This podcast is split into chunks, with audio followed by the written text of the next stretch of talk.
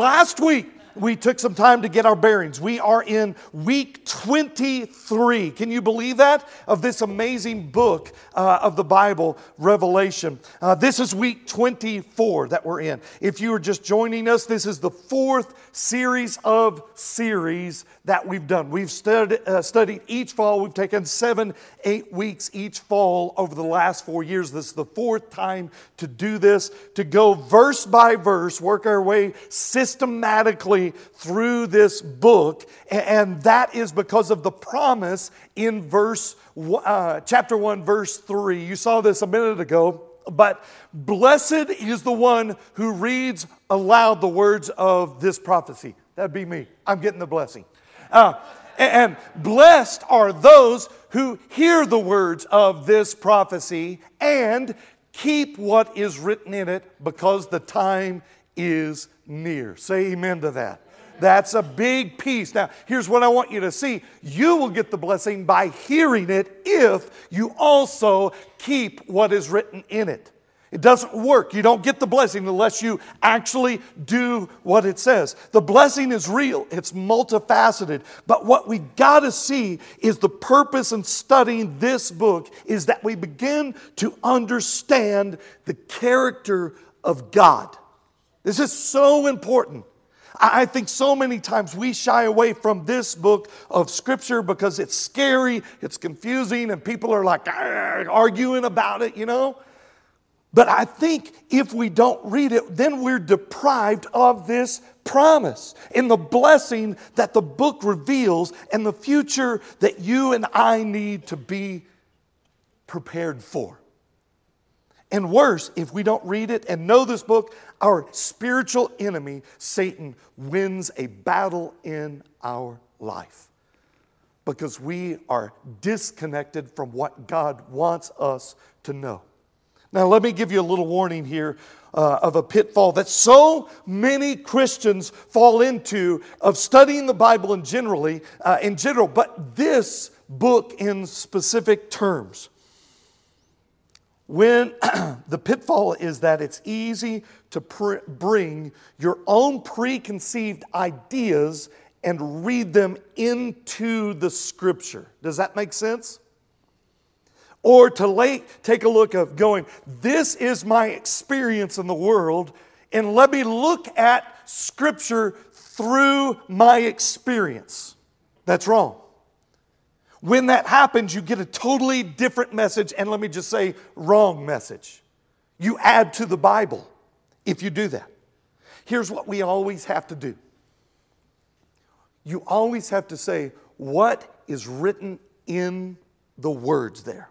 What is the truth? You don't add to the words. You don't subtract to the words. You don't take some outside meaning and try to find words in there that go, oh yeah, that verifies what I believe. It's not trying to find my truth and bring it to Scripture. It's trying to find the truth. You understand the difference? No more, no less. Now, and try to understand that with the power of the Holy Spirit in our lives. I don't say that lightly. That's huge. Now, the danger is particularly bad when it comes to the book of Revelation. Since the time of the early church, we can see believers make this mistake over and over again in church history. It's one of the reasons I love studying church history, because we can see how God has continually reformed the church. People look around them. They overlay the Scripture. They say, here's what's in the newspaper. Here's what I know about history. Here's what's my experience. Let me look at this chapter or this book, and let me tell you what the deeper meaning is. That's what we do as Christians. That's wrong.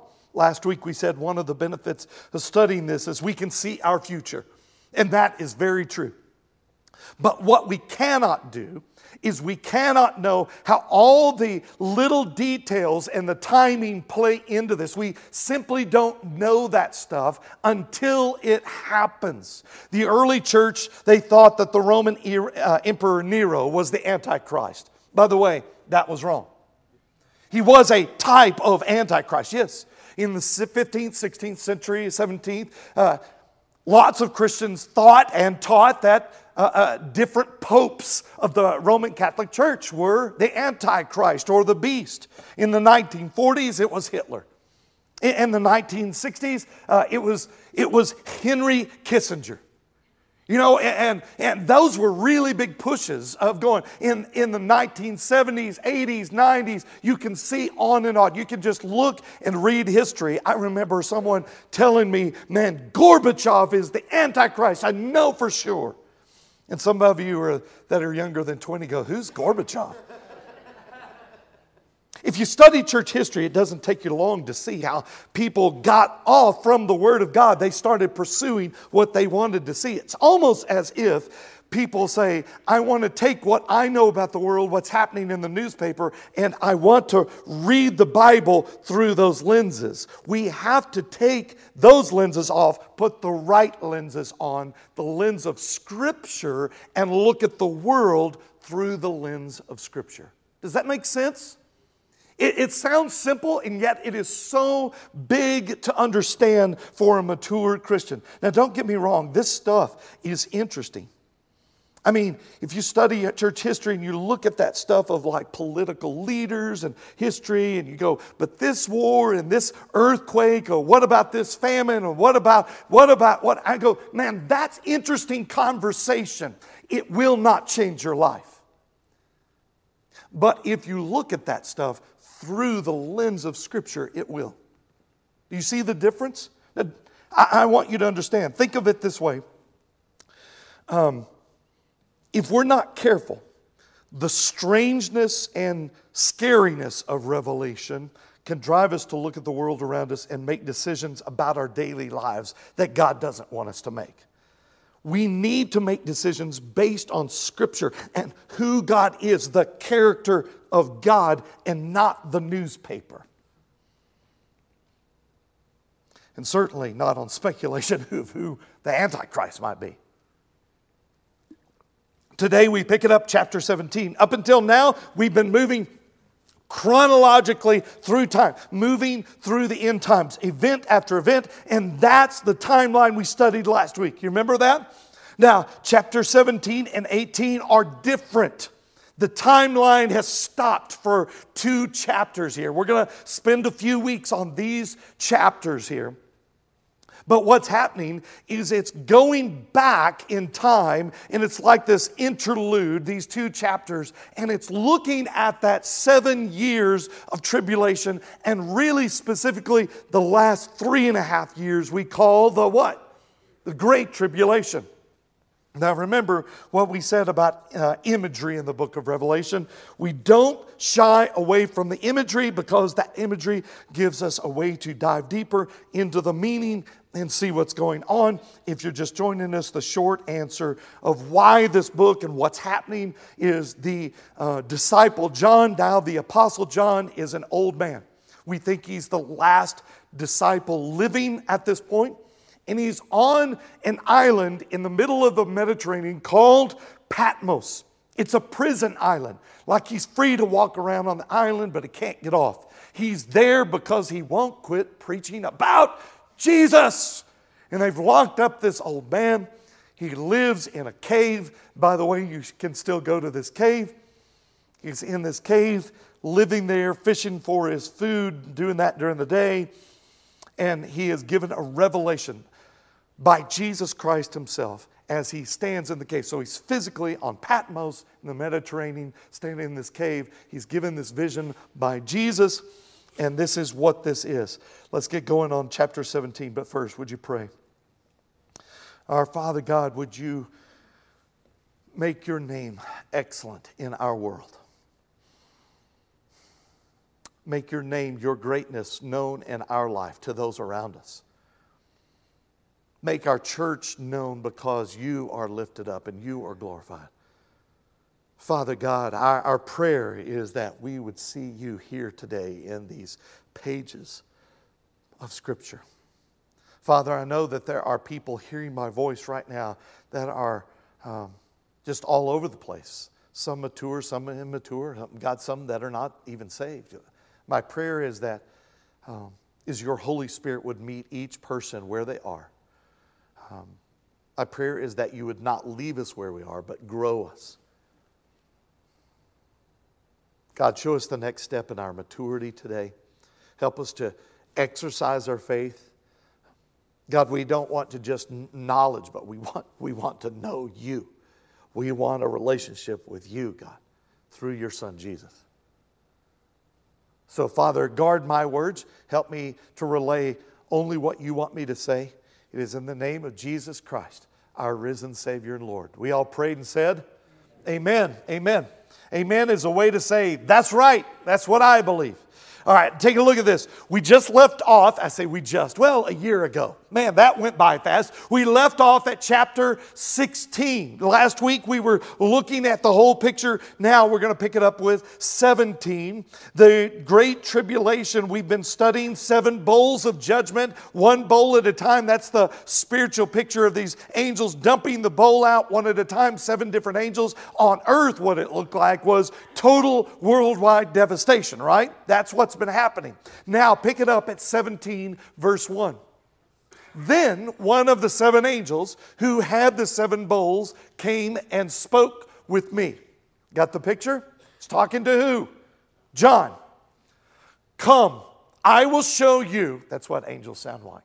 Another one. Come, I will show you the judgment of the notorious prostitute who is seated on many waters. I told you this is thick with imagery. Don't shy away. Lean into the imagery. Go with me. It's going to get deep fast, but you're going to see this. The notorious prostitute. Yours may say great harlot. In there, I've seen different translations. We are not given her name yet, but we will be. What we're about to see is the judgment that has been poured out on her during these 7.5 years, but specifically during the last 3.5 years in the Great Tribulation. What we want to see is who she is, but first, where is she? It says she is seated on many waters. Now, here's what you need to know about many waters. When you start a city, especially in the old days, where did you put it? You put it on the coast, or you put it on a river, or on a big lake. You see that thing? So all over the world, cities are always on that kind of piece. Now look, waters represent people and nations. This is important to understand. This is the first thing that we'll see of this woman. This prostitute is not a single woman or person, but rather a system that is worldwide. I get this question a lot. And they say, is it this? Is it this? Is it this? Is it this? Here's what it is. You ready? You want to know? You want to know? Yes. Okay, here it is. Notorious prostitute represents Satan's adulterous system of religion. And we're going to dive into this. You don't have to understand all of it. But understand that it is Satan's adulterous system worldwide of religion. Now, during the tribulation, there are large numbers of people that will turn their hearts toward Jesus, that are true believers. Millions and millions, perhaps, do I say billions, right? Some of you are going, you knew what that was, and you just didn't, you don't want to say, do you? So, it could be billions, but it's led by 144,000 God-appointed evangelists that are Jewish people that have turned their hearts towards Christ after the rapture. So, all the believers, if you're a believer, you won't be on earth here, you will be in heaven. I think you'll probably see this though. Be a mass turning to Christ through this. But also, during this same time, because of the devastation of the earth and the problem mankind is facing, there are millions that become followers of a new worldwide counterfeit religion. By the way, it will be known as a religion of peace. It will be a religion of prosperity. This scares me even to think about it. And you go, how could Satan have a religion of peace and prosperity? He already has one, Islam. This isn't talking about Islam. It's Islam with everything else in it. On its surface, this religion will seem like a good idea. It's a religion of peace. They take comfort in this religion. And this new religion encompasses all other religions into one new super religion. And the leaders of this new religion the leader will be called the false prophet. Now, that's not what they will call him. That's what we call him, because that's what the prophecy. He'll probably have some pointy hat and have a really nice robe and have a cool name, but this will be led by the false prophet. Now, it will also say that it includes Christianity. And you'll say, how in the world will it say that? Well, false religion already does say it includes Christianity, right? We already see this happening now to some extent. Surveys tell us that in America, just the United States, Canada, that whole big region, we've got 90+% of people believe in God, right? Some of that is a little g God. In other words, they believe there's some higher power, some mastermind behind it all. Now, in Europe, a little bit less. But then if you take the rest of the world, it's above 95% of people that believe in God. Why is that? Let me give you some insight. Remember back in the Garden of Eden, before the fall of mankind into sin. That's why we studied Genesis this last spring. Look at this, Genesis chapter 2, verse 15. The Lord God took the man, he's just created him, and placed him in the Garden of Eden to work it and watch over it. When you read this and think, oh, we were created to be farmers. Wrong, wrong. That's not true. If you're a farmer, we're not knocking you. That's not what it's talking about. It's not talking about gardening here. The word keep, if you're looking that up, means to guard over or to rule, dominate. Adam and Eve, this first man and woman, were to function in this relationship with God as like a royal vizier, like Joseph under Egypt. Mankind was supposed to rule the universe, right, from this garden. Now, what was the garden? It's going to blow your mind because we're going to see it come up over and over again in coming weeks. The garden was this place to meet God, to worship God, and to live. By the way, we're going back to that garden, but it's going to look very different. That's what we're going to see in the end of this series. I want you to understand the problem is we got kicked out of the garden. Why? Because the world fell into sin. Here's what you understand. As you read going from Genesis through this, we got kicked out of the garden, but we still have this desire, this need to connect with God. And if you're connecting with God, or if you're not a believer at all, you still have the need. I say a hole shaped like God in your heart. Does that make sense? Like you need God to function, and to say it better, we need to have God in our lives to function with meaning, with purpose. Like you're designed to work. Everyone looks for purpose in life. Now listen to me, if you're not a believer in Christ Jesus, this is one of the things that I would think would drive you there. Why? Because of this peace. You are driven for something and you can't put your finger on it, can you? You can't put your finger on it. Here's what that means. Man is created to worship. Mankind, that means Adam, that's the original word in Hebrew, means man and woman.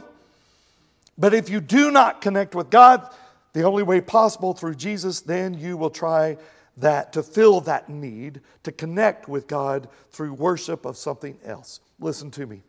You will worship something. And I have people go, no, I don't worship anything. Like I work all the time. When would I worship? I go, hello, hello. I've had moms go, I can't worship. I'm constantly driving these little kids. I want the best for them. I just want my marriage to work. I don't worship. Yeah, you do. You do. You will try to fill that hole in your life that was designed to only be filled with God. People try everything to fill that hole. Relationships, money, experience. Man, that's where the bucket list came from. I got to do something. I got to experience life. I mean, think sex, power. Obviously, through religion, mankind tries to do this. That's where every religion on earth comes from. Think about it this way. Every religion on earth tries to connect you with God by you doing something. You ever thought about that? Jesus says, no, that's not how it works. I have done it for you. You see it, the difference? Let me say something that is today pretty controversial in church, but it shouldn't be. It hasn't been controversial in the past to Orthodox Christian teaching, at least in the church.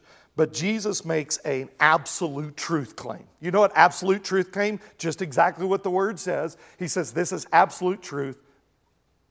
This is it. Jesus says this, John 14:6. He says, I am the way, the truth, and the life. No one comes to the Father except through me. Let me just check. How many people come to the Father outside of Jesus? None. What about people that have never heard about Jesus? None. It actually means none. Now, here's what I want you to understand. Meaning, there is one way to this relationship with God through Jesus. If you disagree with that, listen, and you go, but I believe Jesus. This is Jesus talking, not me. So my point is when Christians say, but I don't agree. So how will you ever learn what the Bible says? Is when you disagree with it, you get to like put a little veto. Well, I just don't believe that part. You see what I mean? We have to take the words that are written, not the words that we wish were there, not the words we want away from there. These are hard words. There is one way to get in right relationship with God, and millions of ways to get it wrong. There is Christianity, and there is every other religion. And in a very real way, what is happening here in chapter 17 of Revelation is that all other religions morph into one. Now, this is going to blow your mind next week on how this happened to where it came from. This is going to send shivers down your spine, I promise you. I get all the time when I talk to religious people that are not Christians, they say something like, all religions, Paul, are just the same. It's just one God. It's just a different name. They sound so nice, and they're nice people. It's just one God or force or something. And have you heard that? Have you heard that? Yeah, I have. They say things like, it doesn't matter what you believe, just believe in something. And I always laugh when someone goes, but I don't believe anything. And they go, well, just be sincere in that then, and you'll get to heaven. I go, what? They say things like, all paths lead to the same mountaintop, or they'll say it differently, that God is no longer on the mountain. He'll come down through Jesus or Buddha or Muhammad. They put their car bumper sticker coexist on their little Prius and drive off. I am so sorry if you drive a Prius. That was low. That was low. Except the Antichrist drives one. And then that's not even true. I need to quit joking like that. But it is funny. It is funny. Let me say this with all seriousness.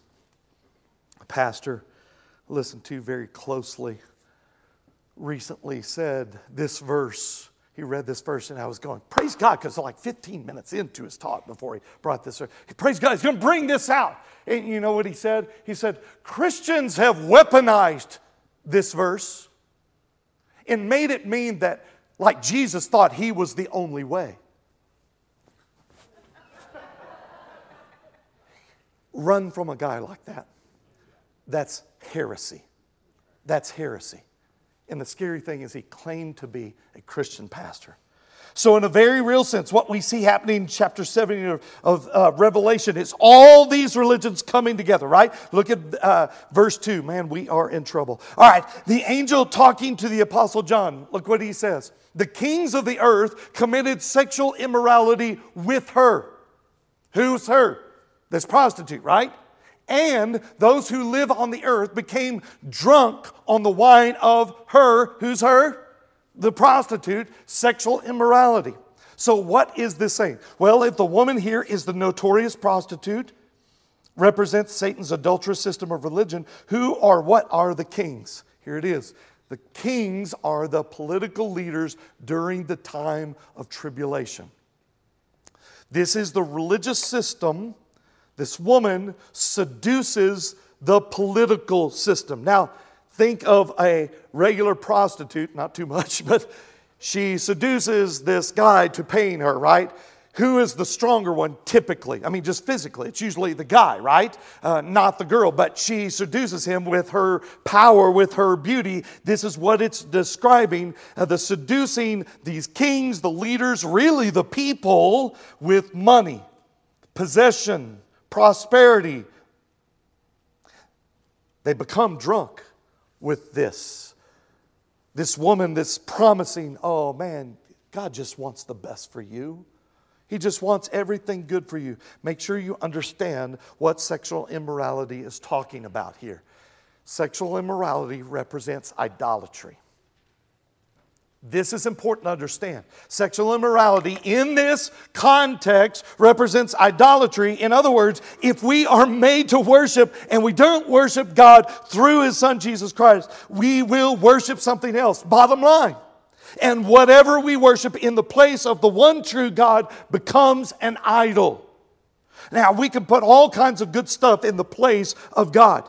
I'm not saying that those things are bad in and of themselves, but we will worship those things. We serve it in hopes that it will fill this hole in our life. I'm guilty of this, I got to tell you.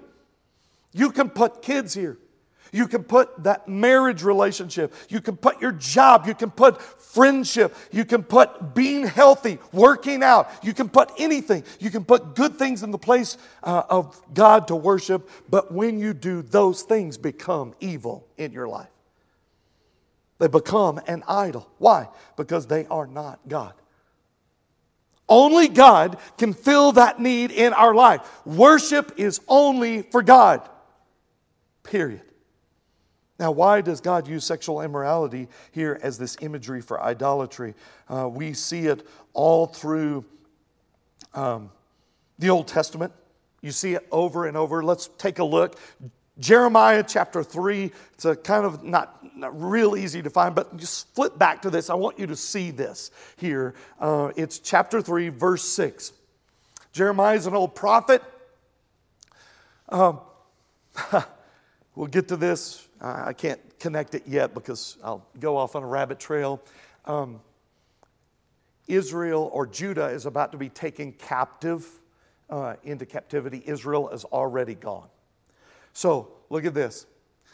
Verse 6, in the days of King Josiah, the Lord asked me, have you seen what unfaithful Israel has done? You got to remember, it used to be just all God's people, but then the kingdom split. Israel in the north, in the north. In the south, Judah, and it has Jerusalem in there. So Israel's been taken off, they've just been taken off. Does that make sense? By Babylon. She has ascended every high hill and gone under every green tree to prostitute herself there. What's it talking about? It's interesting, whenever you talk about a country, God refers to them as a female. It's also true of religion. You'll see this. By the way, like when he says, we are the bride of Christ. Just an interesting thing. You with me? So she is Israel, ascended every high hill. What is that talking about? Every high hill. Well, when they would worship Baal, this false demon god, they would go under these spreading trees. And they would have these ritualistic worship service under these things. Involving, some pretty awful stuff. Including child sacrifice, sexual orgies, all the stuff in there. And they would go up to the top of the mountains. And they would do the same thing there. That's what it's talking about. Make sense? I thought,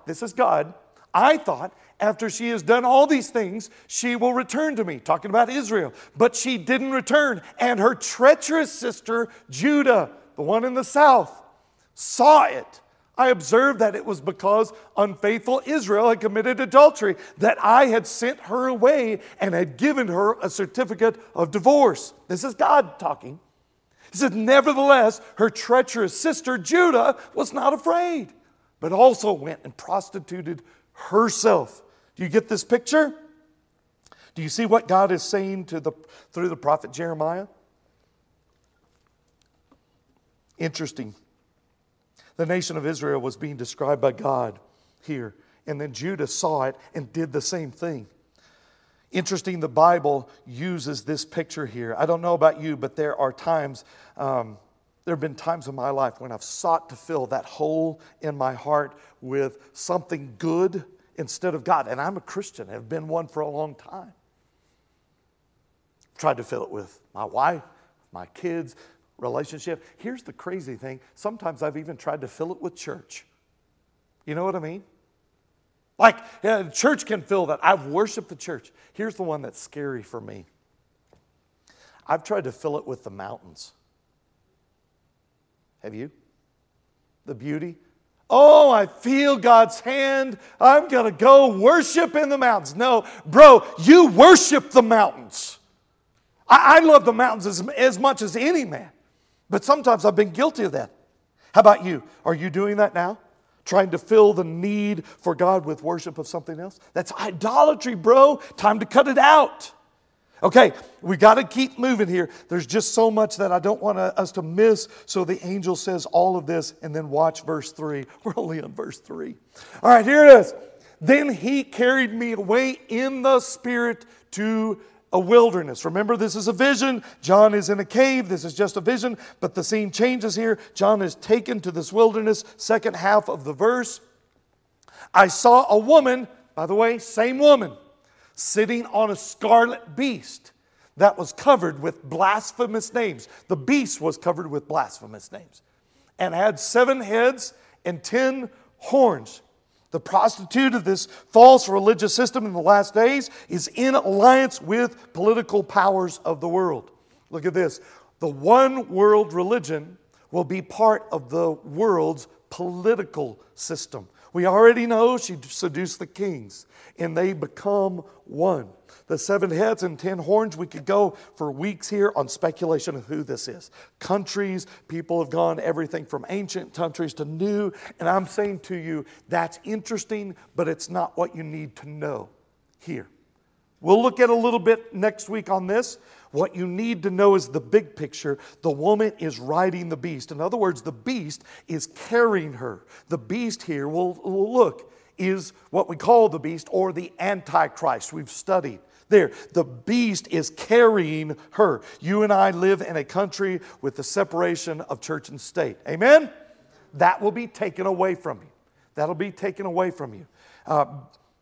This is important to understand. In the end times, well, let me say this. Separation of church and state. Most people get this wrong. They believe church can't speak into state. It's actually the opposite.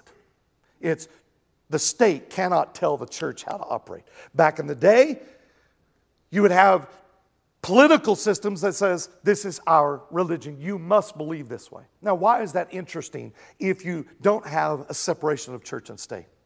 Because the state has the power of the gun. The gun enforces, or the power of the sword, if you want to think of it biblically like that. You can say, well, I want to believe whatever I want to believe. And the state says, nope, you can't. Can't believe what you want to believe. This is what you will be able to believe, and they will coerce you. Look at verse 4. The woman was dressed in purple and scarlet, adorned with gold, jewels, and pearls. She had a golden cup in her hand filled with everything that is detestable and with her within and with the impurities of her prostitution. Now, what is this? The great harlot now is dressed like a queen. Notice she is holding the golden cup full of everything detestable and with impurities of her prostitution. What does that mean? In other words, the cup appears to be royal, appears to be like God, appears to be good, but what it is holding in the cup is actually sin. What kind of sin? The sin that she sold these political leaders and many of the world to say, hey, come be a part of my system. It's all going to be prosperity. I just want, it's just peace and prosperity. I want your best life now. Sorry, that's too far, but God, what I want you to see something here. Sin comes to us this same way. I mean, it looks good on the outside. It's alluring. It's for guys, it's a pretty girl holding a cup, dressed in wonderful robes. The cup even looks good. You see, but it's what sin has in it that is the thing that will make you drunk and forget everything else. A little side note here. You'll notice when people sin, they might look good on the outside, like the golden cup. But it's what is on the inside that God is seeing. Like, you may hide sin from me. Like, I can't see. I'm not very smart. But you can't hide it from God. You just can't. God sees it. Write this down. The prostitute here symbolizes the seductive appeal of the worldly economic system that will arise. This is part of the religious piece. They're all together. In other words, all your wildest dreams will come true. You can have your best life now. The leaders of the world are driven for wealth and power. They sell that to the people, and the people of the world will buy it. They will bite down on that hook. They are drawn to the prostitute's allure. She looks good. Everything about her looks good. To the pleasure she is offering. The stuff inside the cup is what drives her lovers, the kings, the leaders, the people insane. Check out this verse back in Jeremiah 51, verse 7. You won't get this at first, but it's gonna rip your mind out here. Babylon was a gold cup in the Lord's hand, making the whole earth drunk. The nations drank her wine, therefore the nations go mad. You go, well, Paul, I don't get it. Oh, baby, you will. Look at that line. Babylon was the gold cup in the Lord's hand. Talking about God's hand. Making the whole earth drunk. Babylon was this massive nation that controlled much of the known world at one point. What I want you to see here is that God used this godless empire that was that ravaged the world to bring judgment on both Israel and Judah. God allowed this godless, awful nation to come and destroy His people, carry them into captivity. Now, God did not cause the sinfulness of Babylon, but He certainly used it to bring about its destruction of all these nations, and then Babylon's destruction. We'll see that. We'll see this coming soon. Revelation 17, He's doing it again. He's hearkening back. Look at verse 5 of Revelation 17. On her forehead was written a name, a mystery, Babylon the Great. The mother of prostitutes and of the detestable things of the earth. You're not going to get this all down. I hope I can put this together for you in the next few weeks. The prostitute's name is literally mystery, Babylon the Great. Her name is not a mystery.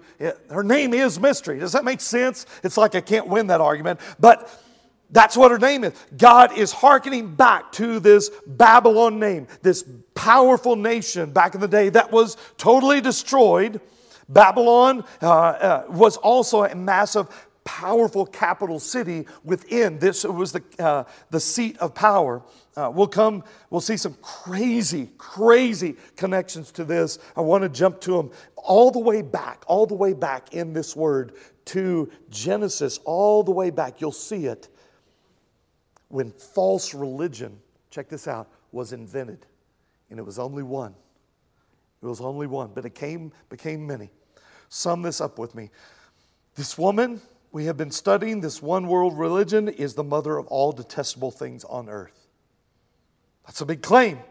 And remember, there are only two teams, God's and Satan's. God and Satan are at odds, good and evil, and all through the world's, although the world's religions are all separated right now, in the tribulation they will become one. Babylon is the mother or source of all false religions. I'm going to hurt some people's feelings. Every other religion but Christianity is from this chick.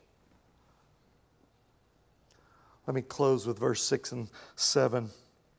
Verse 6, Then I saw that the woman was drunk with the blood of the saints and with the blood of the witnesses to Jesus. When I saw her, I was greatly astonished. A pleasure and wealth-addicted world conspires with a power-addicted one-world government to, listen, silence all the people who have the testimony that they have turned their hearts to Jesus during these 7 years of tribulation. What that means is the 144,000 will be miraculously protected during this time. But listen to me, millions upon millions of believers that turn their heart to Christ will be hunted down like animals and put to death. They will be martyred in the millions. And just like you know, just like now, John is astonished. His mouth is hanging open just like yours is. Look at this, verse 7. Then the angel said to me, "Why are you astonished? I will explain to you the mystery of the woman and of the beast with the seven heads and the 10 horns that carries her." I leave you hanging right here. I like doing that.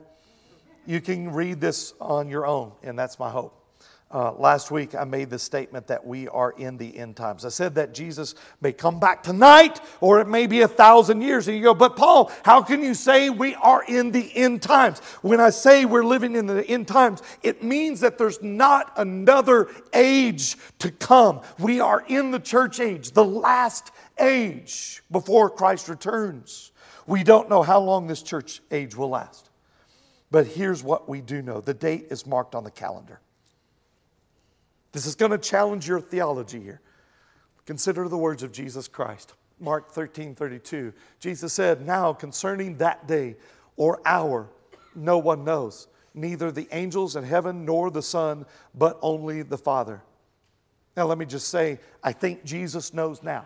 Some people will say, no, this is before his death and resurrection. Maybe not, maybe not. But the Father says there is a day, there is an hour. In other words, by inference, it's saying the day, the hour is set. The clock is ticking. What I want you to see, the day is not variable. It's not like the last day keeps getting bumped out. And against the advice of countless crackpots out there, you can't make it come faster. Like, I've heard guys go, well, if we could do this and this and this, that would force God. I go, hey, baby, you don't force God to do anything.